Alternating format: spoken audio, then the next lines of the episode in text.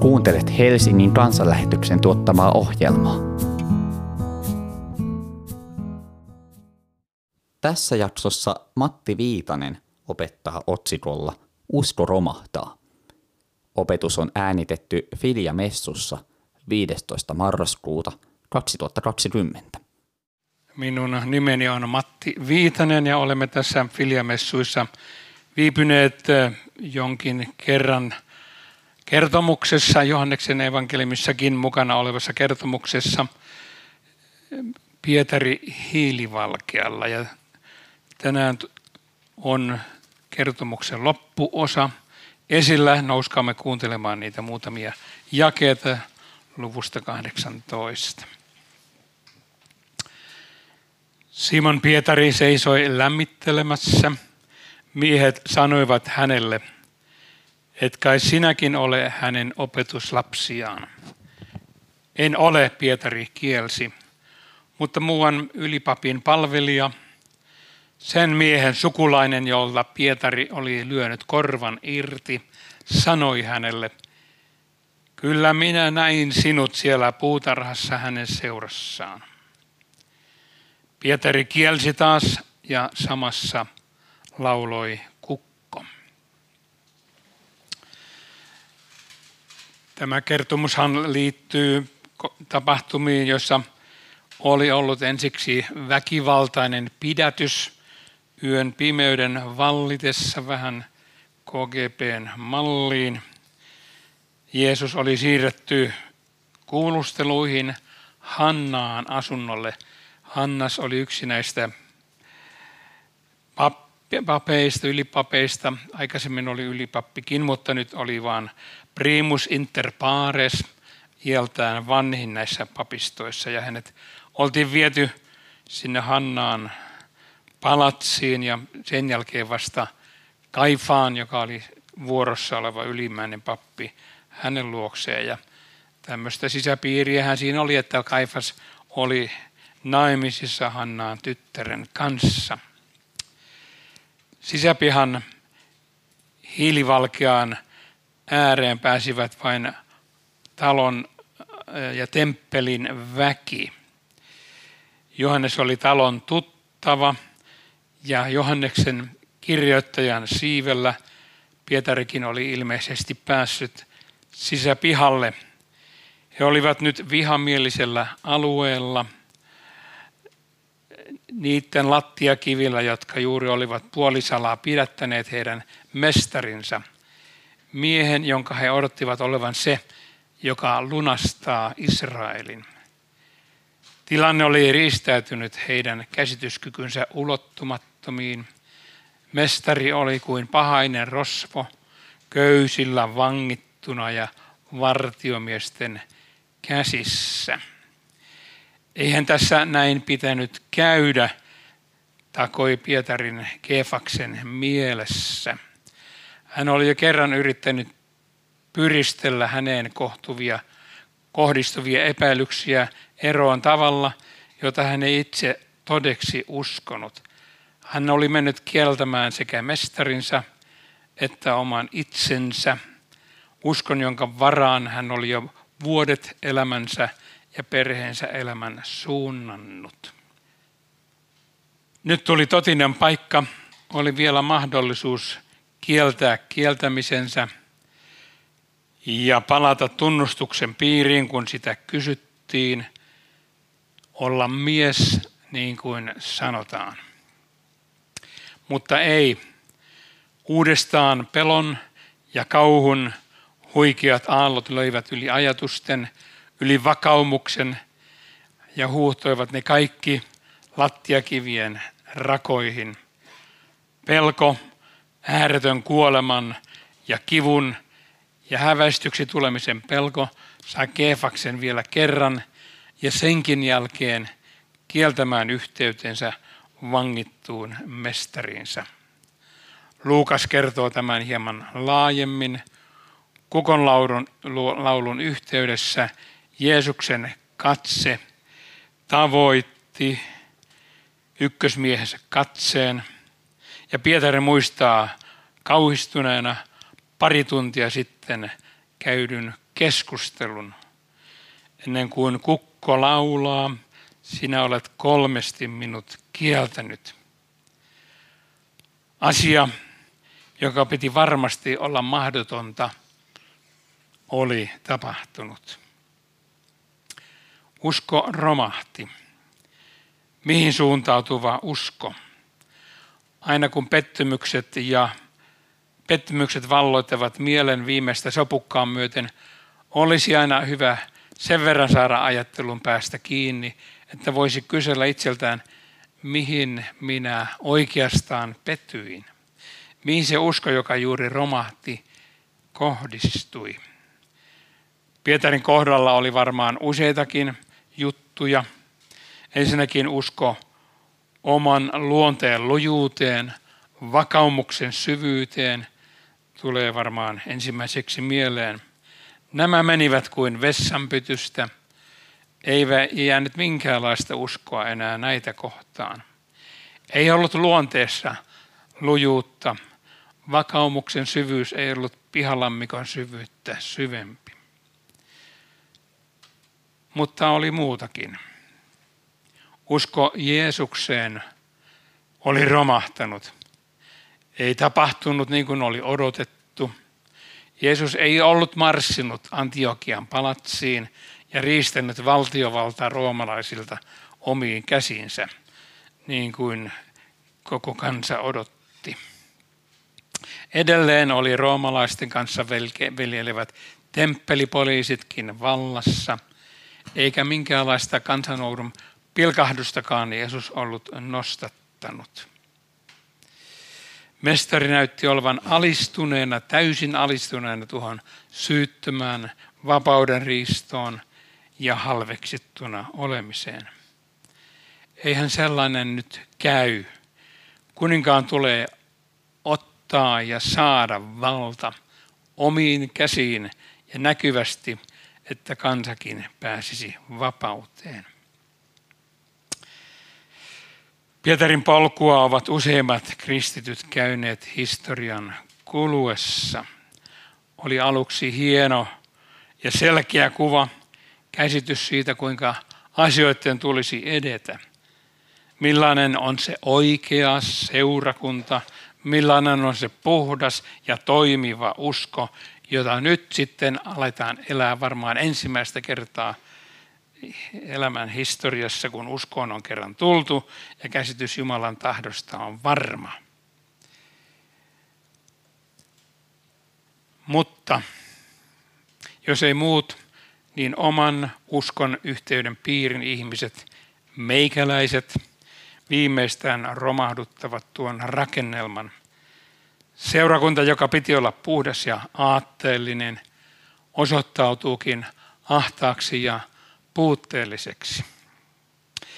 Takana ja edessä on pahan puhumista, puolueita, epäluottamusta syntyy kuin itsestään ja viljalti kuin homekasvustoa. Oma rakastamisen taito, oma anteeksiantamisen kyky, rakentavan yhteistoiminnan voima. Nämä kaikki tuntuvat valuvan pois, kun niitä ei olisi ollutkaan. Ja Jumalakin on hiljaa. Kukaan ei tunnu osoittavan tietä eteenpäin. Jumala on hiljaa. Synti näyttää rehottavan ympärillä niin omassa kuin muiden elämässä.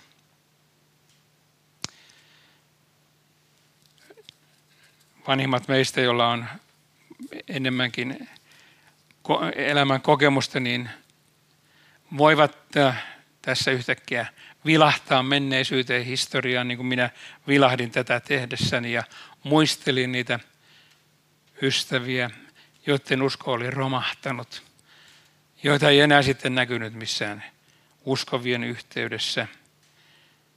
Tuntui kovin murheelliselta ja kipeältä, että niin itse asiassa aika monelle kävi juuri näin. Ei siitä, ei se usko ollutkaan pysyvä, ei se ollutkaan pitävä. Onko näin pakko käydä? Eikö ole muuta tietä kuin syvyyksien kautta? Kun puhutaan uskosta ja uskon romahduksesta, se voi liittyä niin moneen seikkaan. Ja tässä puhun nyt uskosta Jumalaan, pelastavaan uskoon liittyvistä asioista. Monet romahtamiset liittyy roma, luottamisesta ihmiseen. Usko ihmiseen on romahtanut, luottamus on petetty. Mutta nyt puhutaan sellaisesta uskomisen sisällöstä, jonka kautta ikään kuin avautuu yhteys ajan ja paikan tuolla puolen olevaan Jumalaan, elävään Jumalaan.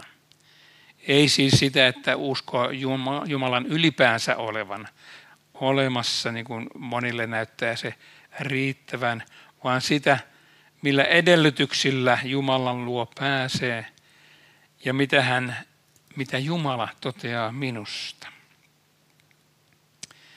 Pelastava usko on toisaalta hyvin yksinkertainen elementti. Toisaalta sitä ei voi itse määritellä ja rajata, ottaa ikään kuin haltuun. Hebrealaiskirje toteaa siitä prosessista hauskasti. Sen kautta vanhat saivat todistuksen.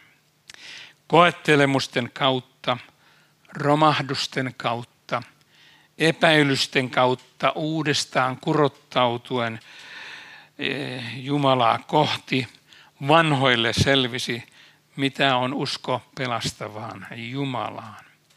Jumalaan, joka ulottuu mahdottomien taakse ja tasolle. Nyt on hyvä huomata tässä Johanneksinkin kertomuksessa, myöskin muissa evankeliumitten kertomuksessa tästä hiilivalkeasta, että Pietari ei huomannut, mitä ympärillä tapahtui. Samaan aikaan, kun hänen uskonsa romahti omaan riittämättömyyteensä, samaan aikaan, kun pimeyden voimat ilkkuivat Jumalan valittua vastaan, Jumala oli itse valmistamassa iankaikkista pelastusta ja hän teki sen hyvin konkreettisella näkyvällä tavalla. Jeesus oli astunut vaiheeseen, joka vei hänet lopullisesti kipuihin, häväistykseen, hylkäämiseen, kirjoitukseen ja kuolemaan. Ovatko ne pakollisia, kysyy nykyajan pintasivistynyt humanisti kauhistuessaan raakuutta, joka suorastaan tulvii kertomuksesta tästä eteenpäin. Mutta näin kävi, kun Jumala annettiin ihmisten käsiin. Ei siis ole kysymys siitä, että Jumala tätä vaatisi, vaan siitä, mitä ihminen kykenee toista ihmistä kohtaan. Ja tässä kohdassa monen ihmisen usko romahtaa. Ja kysellään, eihän ihmiset nyt yleensä näin julmia ole. Ihminen tahtoo hyvää ja pyrkii hyvään. Vai ovatko kuitenkin näin julmia? Jokainen, joka on lukenut historiaa, sotien historiaa, vallankäytön historiaa, tutkinut sitä enemmän kuin päivälehtien verran, voi jossakin vaiheessa pahoin, kun huomaa, millä tavoin toisia, millä tavoin heikäläisiä on kohdeltu kautta aikojen ja edelleenkin kohdellaan. Siinä Jeesuksen Kärsimykset ja kohtelu eivät ole poikkeuksellisia. Mutta ainoa poikkeus tässä on se, että tässä Jumala tuli itse kärsivien rinnalle kärsiessään samankaltaiset kärsimykset. Hän tuli kärsivien, väärin kohdeltujen veljeksi ottaessaan kannettavakseen väärät syytökset – hän tuli kieltäjien ja pettäjien uhrien asemaan ollessaan nostamatta sormeaankaan Pietaria vastaan. Hän otti asiakseen kokea samat tuskat, ahdistukset, väärinkohtelemisen liekit kuin kaikki väärän vallankäytön ja pelkuruuden uhrit, kun hän alistui vainoijensa kohteluun, oikeassa olijoiden katalaan kohteluun. Hyvät ystävät, Pietarin romahtanut usko oli suuntautunut väärään kohteeseen. Aivan liian pieneen messiaaseen, valtiollispoliittiseen Jumalan mieheen. Tämä oikea Messias oli juuri toteuttamassa todellista vapautuksen tekoa Jumalan valtakunnan ja vapaa valtaistuimen edessä kestävää vapautusta rikkomuksien rangaistuksesta, lunastusta, sovitusta. Hänen päälleen oli asetettu rangaistusten koko suma ja siten myös sovitus ja lunastus Jumalan tuomioista. Sijainen oli ottamassa syyllisten paikan, että syylliset, me kaikki, voisimme, voisivat vapautua niin kuin Raamattu sen selkeästi sanoo. Hänet, joka ei tiennyt synnistä, Jumala teki synniksi meidän sijastamme, että me hänessä tulisimme Jumalan vanhurskaudeksi. Ja Pietarin oma usko oli aivan liian heikko uskomaan tuon valtavuutta. Tämä Messias oli lupauksensa mukaan tuova seuraajiensa maksaa matkaan oman henkensä. Pyhän hengen, että heille tulisi mahdolliseksi ymmärtää tapahtumien valtava merkitys Jumalan edessä. Siis Jumalan edessä. Kaikki tämä oli tapahtumassa, kulkemassa omaan uraansa samaan aikaan, kuin Pietari itki omaa suunnatonta pettymystään ja häpeäänsä. Mitä sinä, hyvä ystävä, voit oppia tästä, mitä saada avuksi omaan elämääsi? Ainakin sen, että silloin kun omat pettymyksesi ja ahdistuksesi lyövät sinut voimattomaksi pimeyteen, silloinkin Jumala toimii saattaakseen tahtonsa toteutumaan. Vaikka nuo tiet ovat usein meille hyvin tuntemattomia väyliä. Pietari ei voinut ymmärtää, että nuo ylipapin kotona ylipappien toimesta tapahtuneet vääryydet voisivat mitenkään olla Jumalan teitä monilla meistä, voisin sanoa, että useilla meistä on elämässään, historiassaan varmaan hetkiä, joissa uskon rakennelmat ovat romahtaneet siihen, kun tapahtumat menevät, ovat menneet ja tulevat menemään kovin toisin kuin mitä voisi koskaan ajatella Jumalan sallivan. Niin on tapahtunut minullekin joku sen kerran, kun olen pitänyt mahdottomana sitä, että hajannukset, riidat ja erot, joita olen ollut todistamassa, voisivat tuottaa mitään hyvää. Monet ystäväpapit ovat kukistuneet, kun heidän uskonsa rakenteet ovat romahtaneet joko väärän teologian takia – tai traagist, elämän traagisten käänteiden keskellä. Sanotaan, että Suomen suurin herätysliike ovat entiset viidesläiset. Ja se kuvaa juuri sitä, että nimenomaan voimakkaan herätyksen, voimakkaan niin kuin virityksen sisällä tapahtuneet pettymykset monesti romahduttavat sen uskon, johon oli kuitenkin aikaisemmin lujasti tarttunut ja koko elämänsä suunnan mä valinnut. Ja toivon, että niistä, tästä suuresta herätysliikkeestä löytää tiensä tänne kansanlähetykseenkin mahdollisimman moni, koska myöskin meidän ystävyyspiiristämme tällaista tapahtuu. Kuitenkin Jumalan tiet ulottuvat aina pimeyteen saakka. pimeyden syvyyksiin saakka. Pelastustyö on valmiina meistä huolimatta, meidän ympärillämme valmiina vastaanotettavaksi. Meitä riisutaan, että voisimme pukeutua uuteen, puhtaaseen, virheettömään. Ja voi kuinka meille vaikeaa on tuo riisuutuminen. Haluaisimme pysyä siellä vanhassa ja tutussa, vaikka se ehkä onkin vähän pielessä, mutta kuitenkin. Kuitenkin Jumala toimii elämässämme monin oudoinkin tavoin saattaakseen tahtonsa toteutumaan. Ja hänen tahtonsa koskee sinuakin, hyvä ystävä. Sanohan raamattu, Jumala tahtoo, että kaikki ihmiset pelastuisivat ja tulisivat tuntemaan totuuden. Meidän itse rakennettu uskomme saa romahtaa, kunhan Jumalan meissä synnyttämä elämä vain kasvaa. Jumala valmistelee meille paljon suurempaa kuin konsanaan kykenemme kuvittelemaan. Sen tähden, että hän itse haluaa meille hyvää. Älkäämme siis jääkö tarkastelemaan omaa uskoamme, johon niin usein, usein, usein petymme, vaan katsellaan Jumalan ihmeellisyyttä.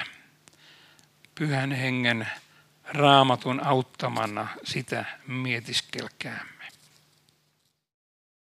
Ohjelman sinulle tarjosi Helsingin evankeisuterilainen kansanlähetys. Viljamessu on sunnuntaisin kello 16 Alppikodilla Karjalan ratu 2a. Katso lisää osoitteesta kansanlähetys.fi kautta Helsinki. Kiitos, että kuuntelit ja tervetuloa mukaan!